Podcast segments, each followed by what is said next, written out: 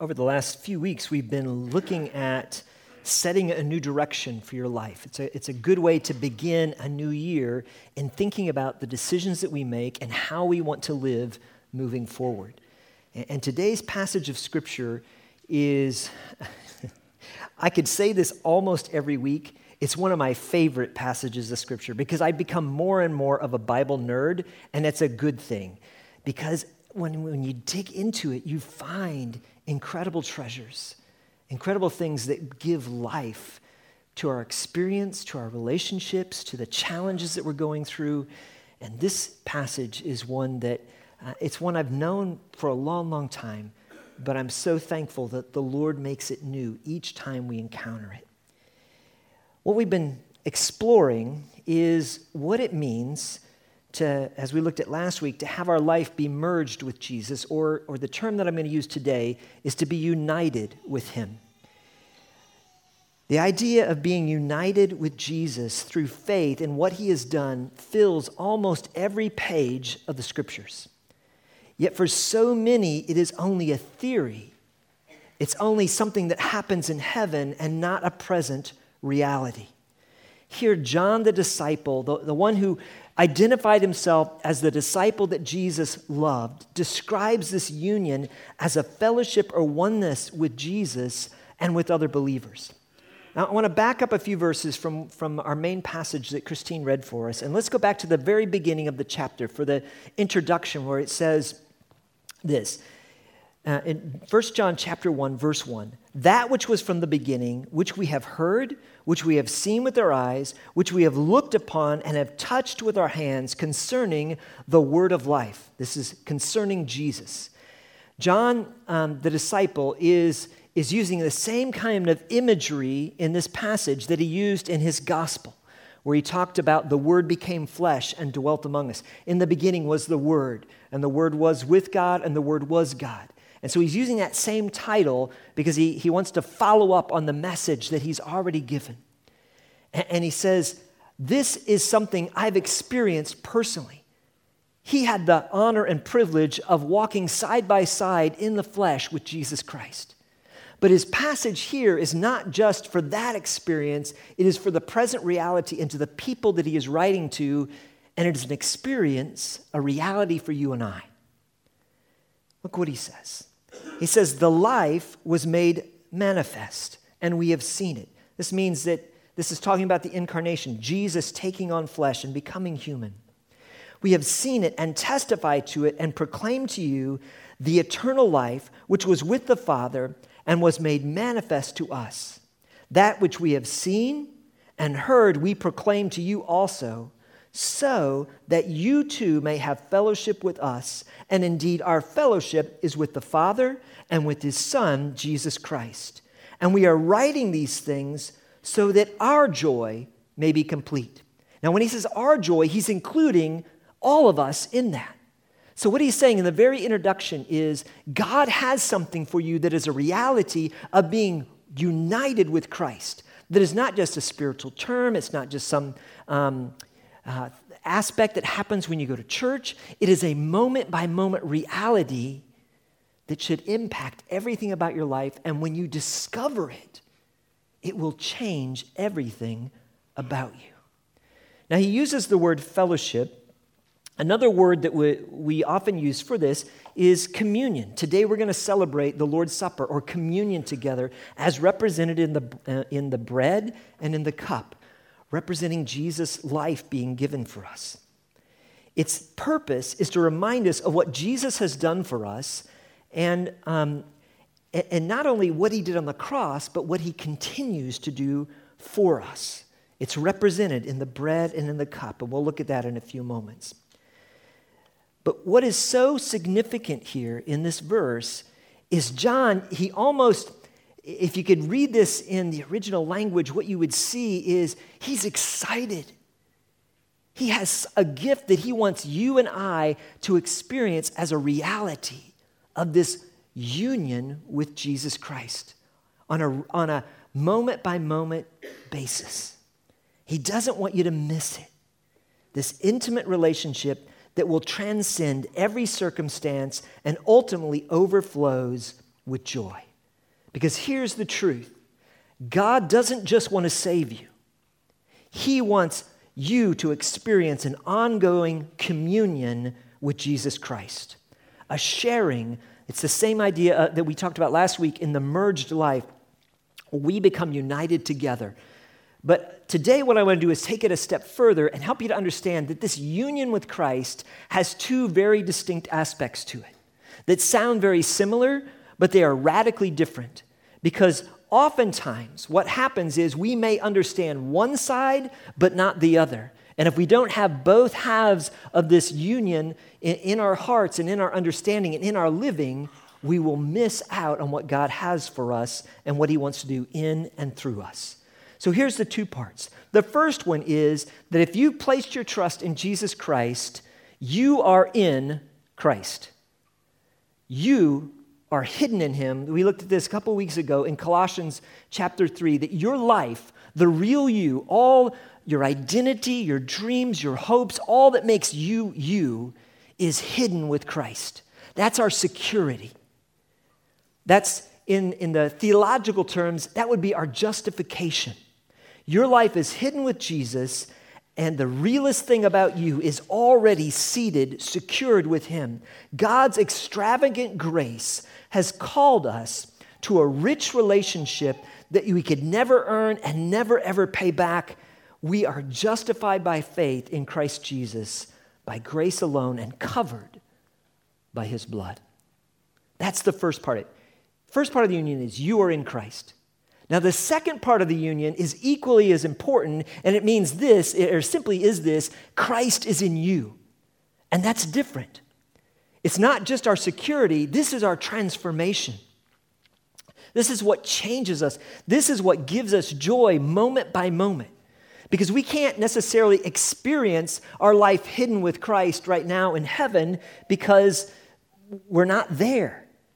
This is the the earthly part of changing us. This, in the theological terms, would be our sanctification, how we are changed. And both halves have to come together. Christ in you, the scripture says in, first, in Colossians chapter 1, is the hope of glory. And by that it means his presence in you transforms you into Jesus' likeness. His life in you sustains you and calls you to a radical obedience that changes you to be like Christ. Those two go together extravagant grace and radical obedience. And both of them are the work of Jesus Christ for you and in you. If we just have one, it can lead to a misunderstanding of grace, and we never, are, uh, we never encounter or live like God is truly holy. He is. And we need to remember that. In order for us to have a healthy relationship with God, we need to be overawed by His abundant goodness, but also have a reverent fear of His perfect holiness. Without that, we don't know God. And God is not someone that we can put our full trust in. And if God is holy and God is good, then the response that He wants to work in you and in me is one of making us more like Jesus, a radical obedience. And the truth is, um, you only believe to the degree that you obey, and you only obey to the degree that you believe. What Jesus wants to do is to bring those two together and make it a reality in your life right now an abundant, joyful life. Well, let's look at our main passage here and, and, and jump down to verse 5. This is the message that we have heard from him and proclaim to you that God is light and in him is no darkness at all. Now, now it's, it's interesting that John is very um, strategic in what he is teaching here. He says, here's the important part of the message. Right at the very beginning, he says, This is what God is like. He doesn't start with you or with me or with our problem or with sin. He starts with God. And in order for us to walk united with Jesus, we must start by focusing on Him and not on ourselves. And the question I have to ask myself is in reality do I want, or am I living like the focus is on me, or is the focus more on God? He is starting there and he begins with, with the believers pointing them to a reminder of who God is that God is light. Nothing is hidden from him. When we encounter the presence of God, it is filled with a brilliance, an overwhelming warmth that reveals truth into every corner of our lives, which is both frightening and incredibly comforting. Here's why it's incredibly comforting. When you are in the brilliant light of God, everything about you is exposed. Everything that you would like to not have anyone else know about, it's exposed in that light. Like the most brilliant spotlight being shown right on your life. And that feels uncomfortable to the point until you realize this God knows everything about you and He wants you anyway. Isn't that good news? Nothing's hidden from, sight, from His sight. And He says, You know what? I see what you've done. I see what you're going to do. I see how far you've fallen short. I think I'll adopt you. I want you as my child. I want you as a joint heir with Jesus Christ. That is incredibly comforting incredibly secure, no matter how bad we may have messed up our life. And when we think about, oh, God couldn't love me because, you know, I'm not like this person, forget all about that. All their junk's revealed in the brilliant light of God as well. And He knows everything about them, all the hidden things as well. And He says, I want you. I want you so much, I died for you. God is light, a symbol of purity, goodness, and perfection. But he also gives a contrast here of darkness. And darkness symbolizes ignorance, sinfulness, misery, corruption, and selfishness. That which robs us of life. And he's bringing a contrast. He says, Do you want to live in the light? Or do you want to hold on to the darkness, to, to hiding things where life truly cannot exist and grow and thrive? God wants us to enter into his brilliant presence. So, the second thing I want to ask us is, is this, because this is what, where it begins to get a little bit practical. And it's begin asking a question when you look at your life spiritually, right now, where you are, are you walking in God's grace, in His light, or are you weakened by guilt? He says, If we say we have fellowship with him while we walk in darkness, we lie and do not practice the truth. But if we walk in the light as he is in the light, we have fellowship with one another, and the blood of Jesus, his son, cleanses us from how much sin? All. Every bit of it. Everything I've committed and will commit, everything you've committed and will commit. He wants to cleanse us of that. Now, that's not a license for us to go out and do whatever we want, but it also is saying that Jesus has dealt with the penalty of our sin and he wants to make us secure. Now, I want to make a confession to you about this passage because for years I read this. If we say we have fellowship with him while we walk in darkness, we lie and do not practice the truth. But if we walk in the light as he is in the light, we have fellowship with one another. For years, I automatically translated that in my mind, not consciously, but subconsciously, to something different than what it actually says. What I translated it into or applied it in my life was if I'm doing right, if I'm walking in the light. I, I could almost, if I was really honest, I could almost say if I walk in the law if I do the right things, if I do the things that my parents expected of me, the things the church expected of me, things my bosses expected of me, things my wife expected of me, if I did those things, then I was walking in the light. If I did do good things, it was performance based. But that's not what this is talking about. John is incredibly specific when he tells us exactly what the light is. The light is not your performance, good or bad, or my performance. The light is God's presence. He starts out by, defining God as light, and he says, if you walk in Him, in His presence, then we have fellowship with one another. Then we have joy. Then our lives are made complete. And, so, to understand this passage, that's what we have to, to um, put our life into is say, Lord, I want to walk in the brilliance of your presence. I want to walk united with you through faith in Jesus Christ. And the reason that's so significant is because otherwise, the focus is on me and on you. When we focus on our performance, we're looking at the wrong thing. We're missing the very union that God wants us to enter into. Walking in the light is about walking in God's presence with Him. It's not about us, but it is about Jesus. And the great news is God really, really does want you to spend day by day, moment by moment, united with Him. What John wants us to understand is that this has been the plan from the very beginning.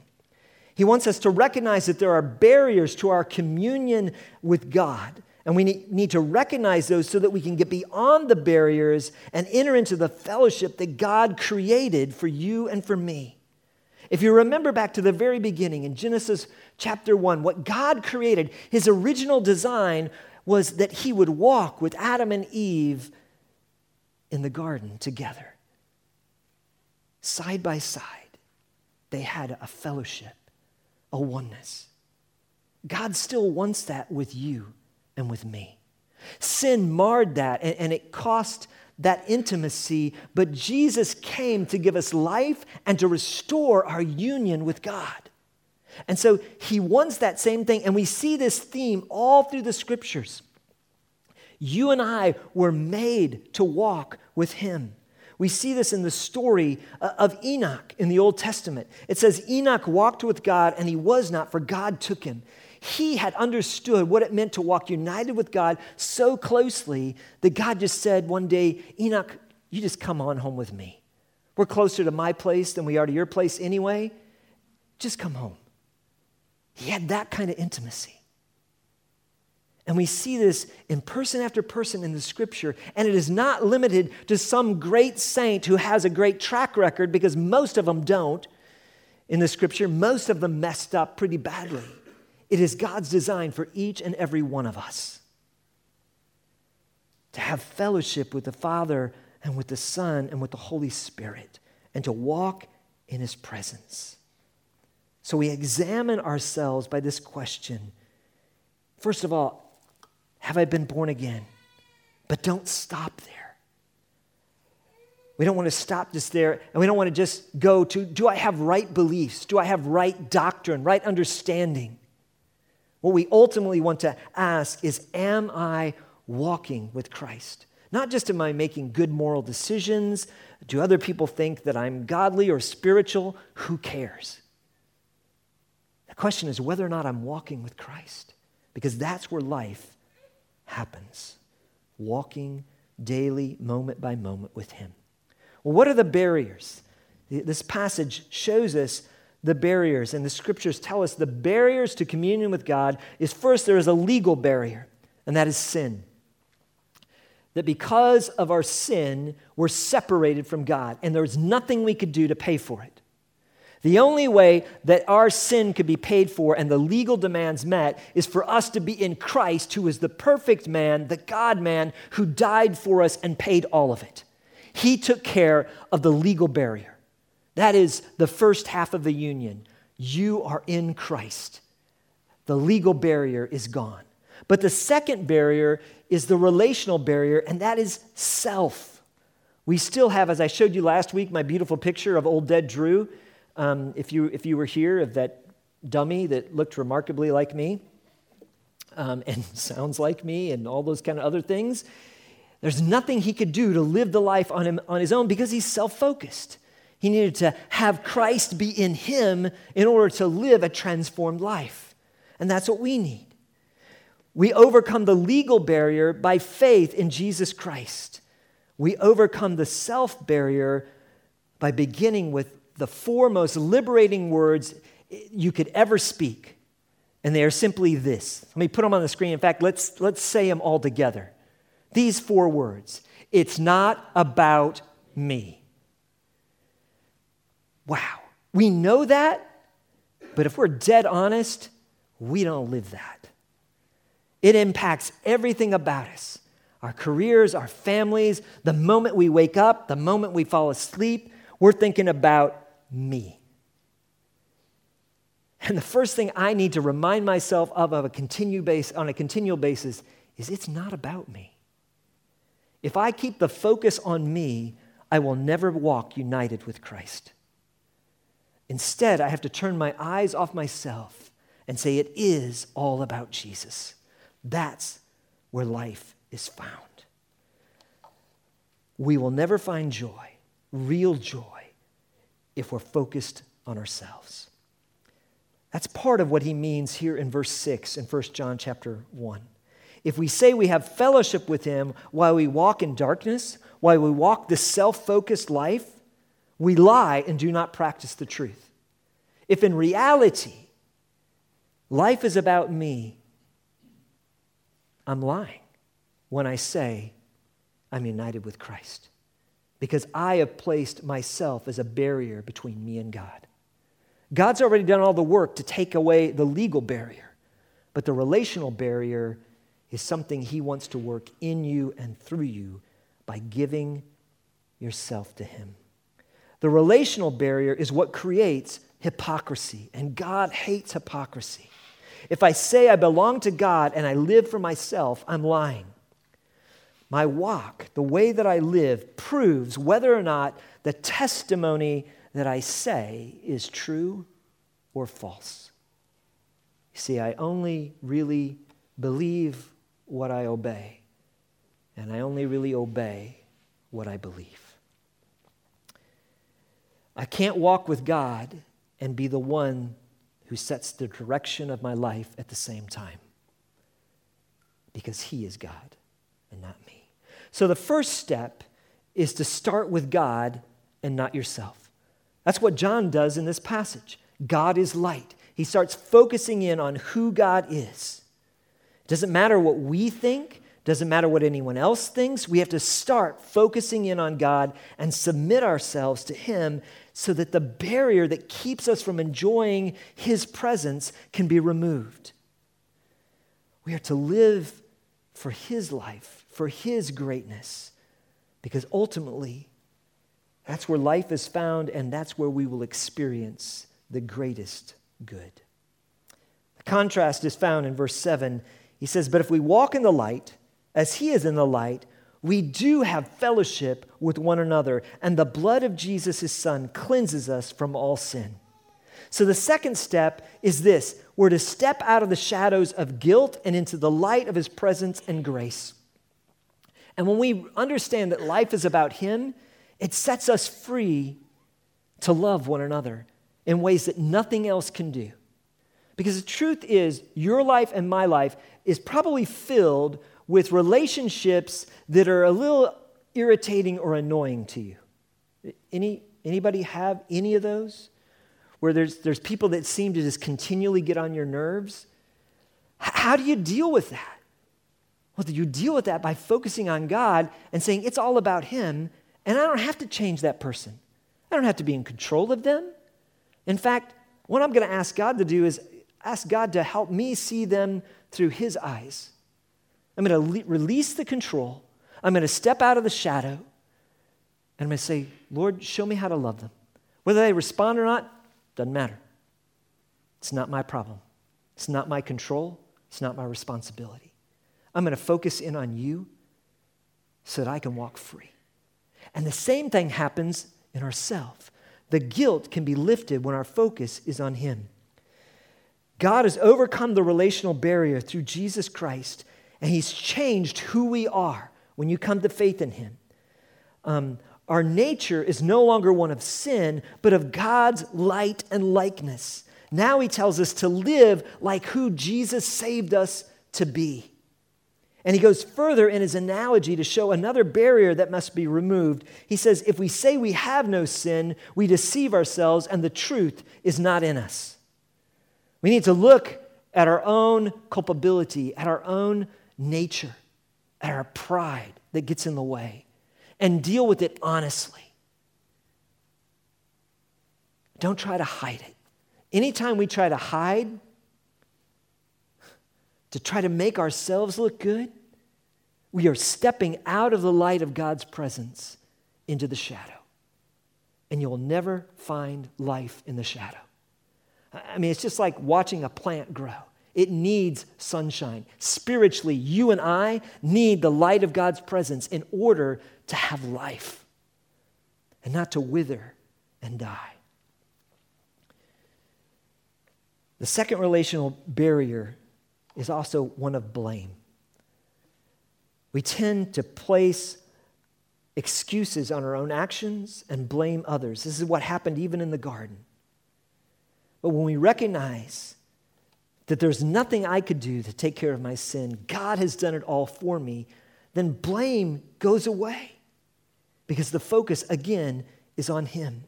And we can humbly bow ourselves before the God who loves us and know that He embraces us with His fellowship.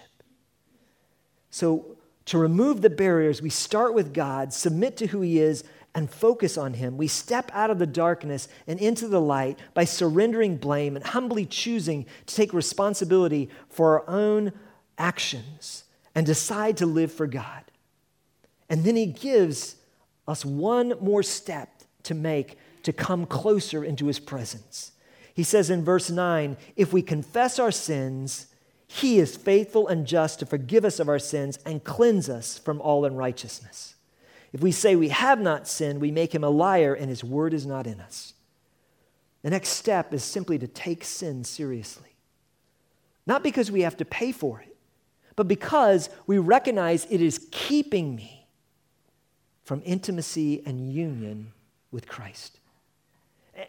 And he's made the way out of that incredibly simply. We just call it what it is. We're honest before him. The scriptures in 1 Corinthians tells us that when we come to the Lord's Supper, to communion, we need to come with a heart that is clean. That we look at the sin in our life and we confess it. We say, Lord, you know what I've done. But, but confessing it not only looks at the actions, it goes beneath that and looks at the heart that caused it. It exposes the reality of our motives and allows them to have God's light shine on it so he can take that away as well. You see, when we confess, pride is defeated. When I recognize what I have done, the choices that I make that are outside of the will of God, and I confess, Lord, and ask Him to cleanse me of that choice and to change me, that's where I step back into the light. Last, last week I was using road signs, so I, I, decided to, to use a road sign to, to talk about confession and repentance, and it's really simple. There's only one way out of a dead end you turn. Uh, yeah, yeah. There's a, but you'll remember it, I promise. There's only one way out of a dead end you turn. And spiritually, the only way out of a dead end, which is what all sin is, is that you turn to Jesus. That's all he asks us to do. He doesn't ask us to go do penance and feel incredibly horrid for our sin, although oftentimes that will accompany it when we realize the weight of what we have done. He simply says, Come back to me. Turn around and stop going that way. Quit doing it because it's just leading you farther away from me. I want you to come back into the light and experience my presence. Well, that's how those sin barriers are removed. Now, that's all the negative side of dealing with the sin. What's the positive side? Well, how, if we're to walk in union with God, we need to know what He says about you and I. To walk united, we follow His identity and not our old self. That is incredibly, incredibly important. Because you see, the scripture tells us if anyone be in Christ, he is a new creation. This means that that old you, in my case, the old dead Drew, that's not who you are anymore. Your sin is not your identity. Yes, you've done it, but it is not who you are if you're in Christ Jesus. He has made you something far greater. And this is where guilt weighs in on our heart and our life because we have a tendency to get caught in a guilt cycle. And let me tell it, uh, show it this way. You know, we feel separated from God and from others, and that leads us into trying to earn approval from God. And so we begin to try to perform. Oh, I'm going to do better. But because we're trying to do it in our own strength, that leads to guilt because if we, if we fall or if we fail, we feel even more pressure, more guilt. And if we succeed, well, I've got to do more the next time. I've got to perform even better because the performance that I did didn't result in the intimacy I was hoping for. And so the guilt then leads to shame or striving, just trying to work harder and harder in our own strength, which again leads to feeling farther separated from God. And we get in this cycle where we all we feel is guilt and failure. God does not want you to live that way. Jesus did not save you to be miserable in your guilt. He took the guilt and nailed it to a cross, erasing the record. So that can't be our identity. Our identity is based not upon us, but upon Him. Your past does not disqualify you from living as an adopted child of God right now. No matter how bad it was, no matter how unacceptable you may think it may be in the eyes of a religious person or of the church or of your family or whoever it is, that does not disqualify you because we can't be qualified. Only Jesus is. There is nothing you have done that makes God love you less, and there is nothing you can do that will make him love you more. He simply calls you to walk united with Him, to exchange your old identity for His identity. His love flows from who He is and not how well you and I perform. And that is incredibly good news. Now, we're going we're to look at why that's not a license for us to do whatever we want in a moment. But first, I want you to think about where you are. Are you wrestling with guilt? Do you struggle with continually feeling inadequate and unacceptable? Are you living under the weight of guilt rather than walking united with Jesus Christ by grace? Here's some thoughts. See which ones apply to you. I live as though my actions will make God or others approve of me. If so, you're living in a guilt old identity rather than the freedom of Christ's identity. I continually become preoccupied with myself. I am critical and judgmental. That is actually a symptom showing you that you're in a guilt cycle. Because your way for, of dealing with your own guilt is that you're now judging other people. This is why Jesus is so specific about condemning the hypocrisy of the Pharisees is because they're simply trying to peel, pull other people into their own guilt cycle rather than coming to Christ to find life. Have you developed a performance lifestyle for yourself where you kind of feel like in reality you're that, that mouse on the wheel? You know, I mean, you've all seen those little, little hamster wheel you know, and you just keep running and they, they go faster and faster and faster and never get anywhere until eventually they get flung off into the side of the cage. It's just amazing. It's such a picture, oftentimes, of a performance life. I've been in the cage more times than I like to count. Does fear and anxiety dominate your thinking? Do you feel like you must try harder? Do you pull away from loving others? You feel distant from the love of Christ? And it affects how you care for others and, and your desire to even reach out to them and show them the love of Christ. Maybe the most, one of the most difficult ones is in reality, if you honestly assess your life, do you genuinely believe that God will not change you? And He will not change others. Instead, I must work for it on my own. That's the guilt cycle.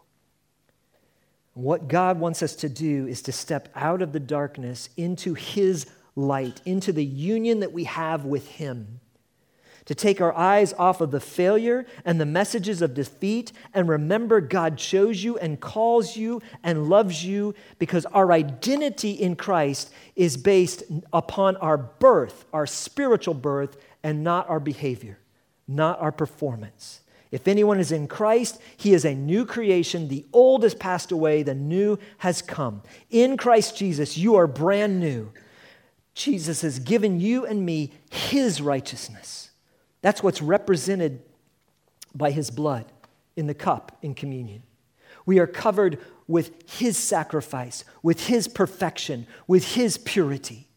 That's the only thing we can stand in, not anything we've done ourselves. Our position is secured because we are in Christ Jesus.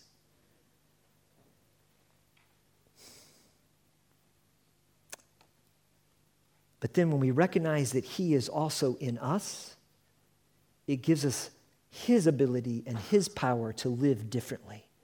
So, what does the Bible say about you and I, about our true identity? I put this in your sermon notes because I want to encourage you to focus in on these truths.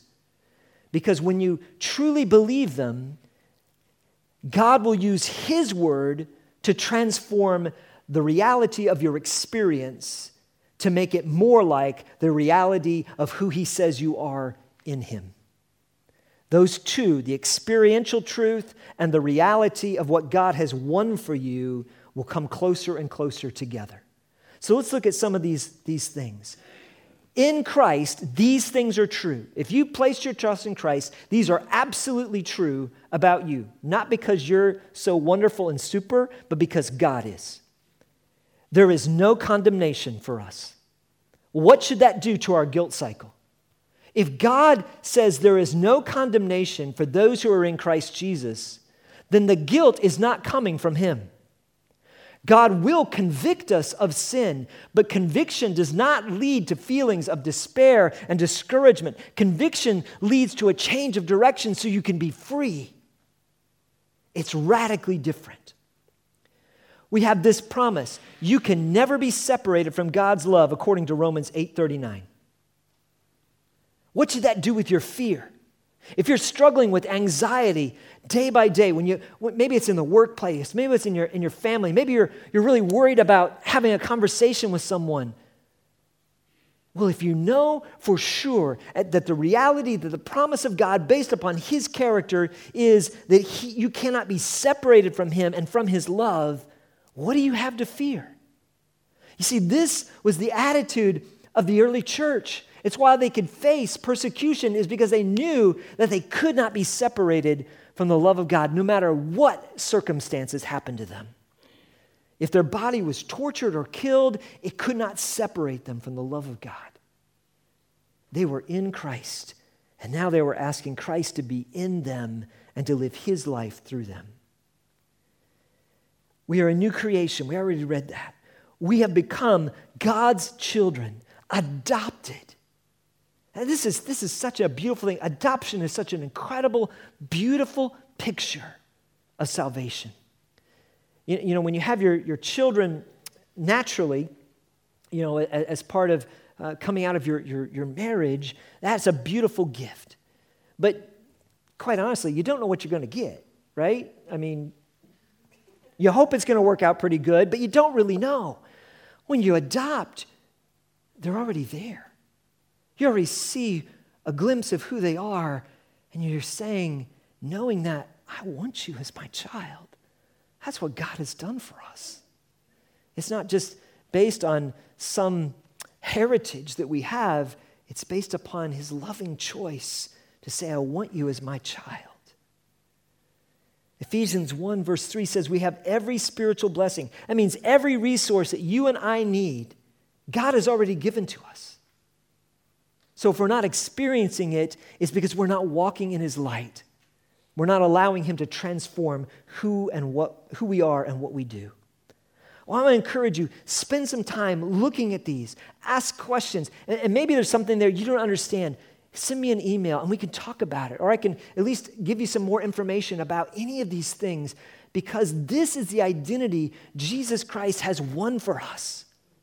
And he wants us to walk as if it's true because it is. Walk in the light of his presence. It's oftentimes hard for us to take this and get it from our mind into our life experience.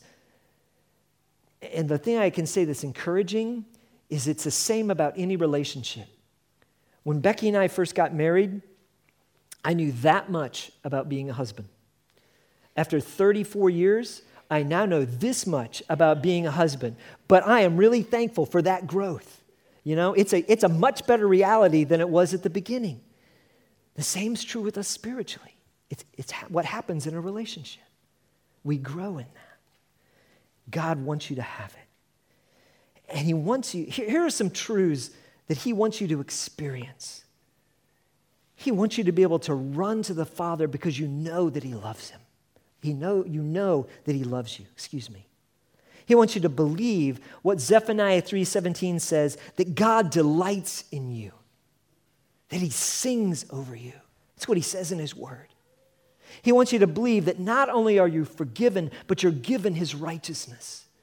He wants you to be able to forgive others as Christ has forgiven you without them having to earn it, without trying to control the circumstances. He wants you to receive by faith this new identity as a son or daughter of God with all the privileges and rights that come with it. God wants you to walk united with Him. And it begins by understanding our identity in Him.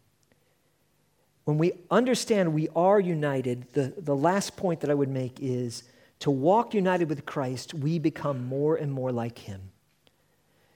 Our behavior does not determine our identity, but our behavior should reflect our true identity.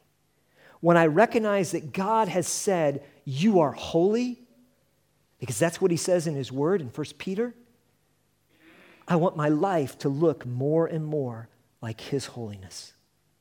I want him to examine the areas, the choices that I have made in my life that are outside of his character and ask for his grace and his strength to turn around and have his life be lived through me and make me more like him.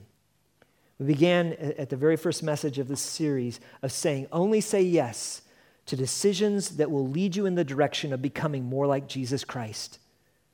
That's how this works out. To walk united with Him, we ask Him to make the reality of who we are and how we live match the identity He purchased for us. 1 John chapter 2 verse 5 and 6 says it this way by this we know that we are in him. Whoever says he abides in him ought to walk in the same way in which he walked. That's my prayer day after day. Lord, by your strength, by your grace, enable me to walk as you walk. Enable me to love as you love. Enable me to encourage, to strengthen, to care, to help, to serve as you've served.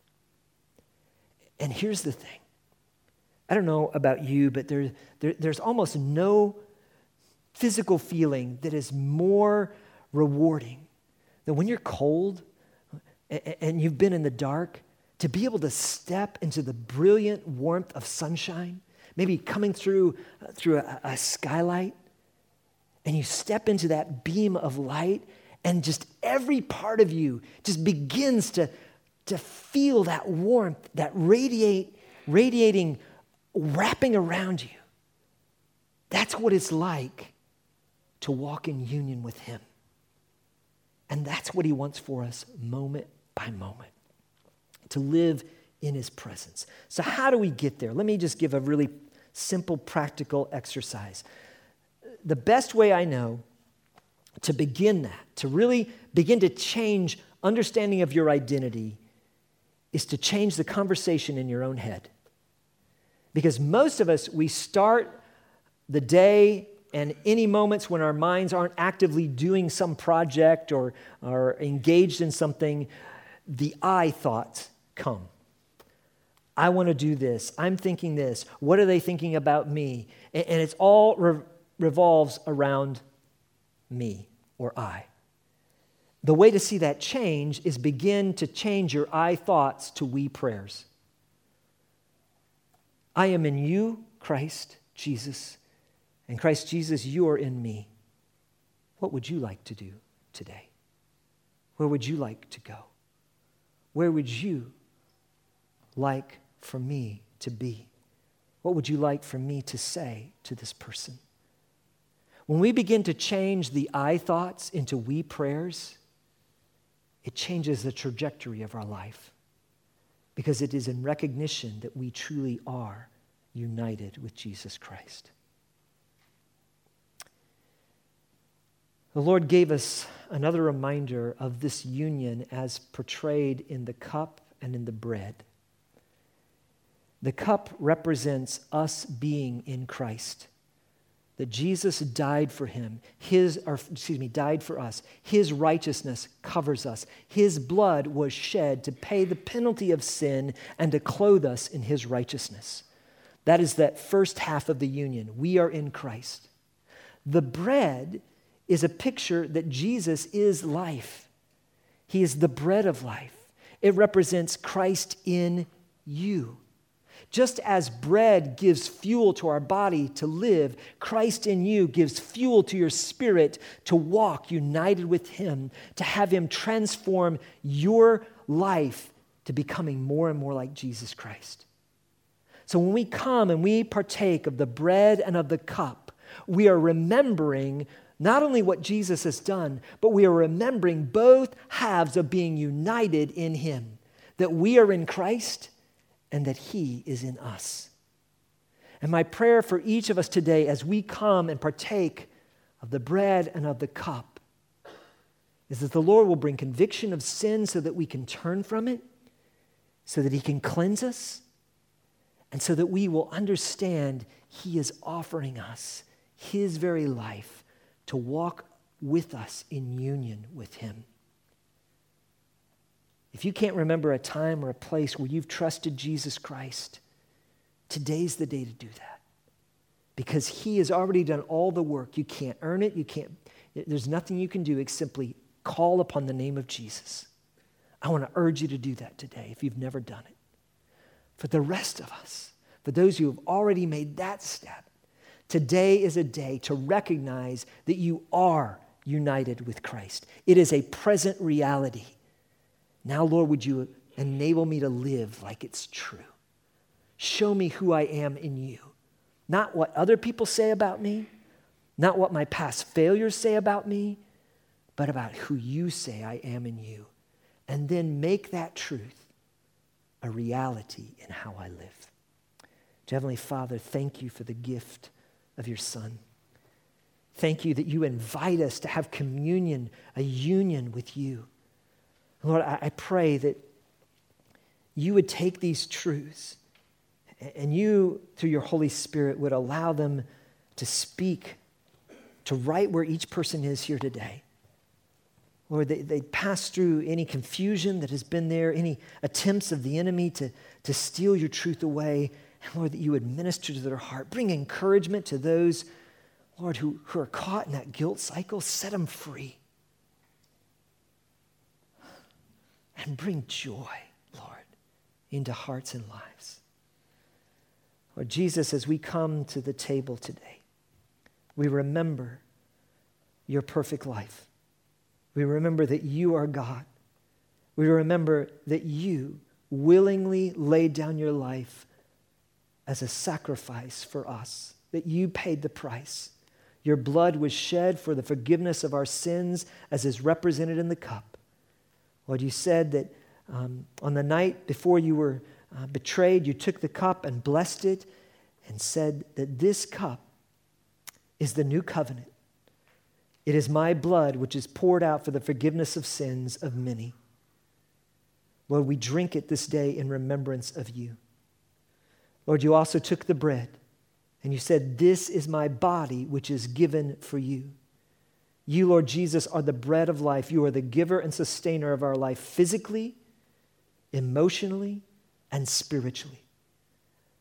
So, Lord, in partaking of the bread, we recognize your ongoing provision of your life within us. Help us to live as if it's true. We pray in Jesus' name. Amen. Let me invite the servers to come, and, and then as, as we sing and we worship, we invite you to come and partake of the bread and the cup that represents our union in Christ.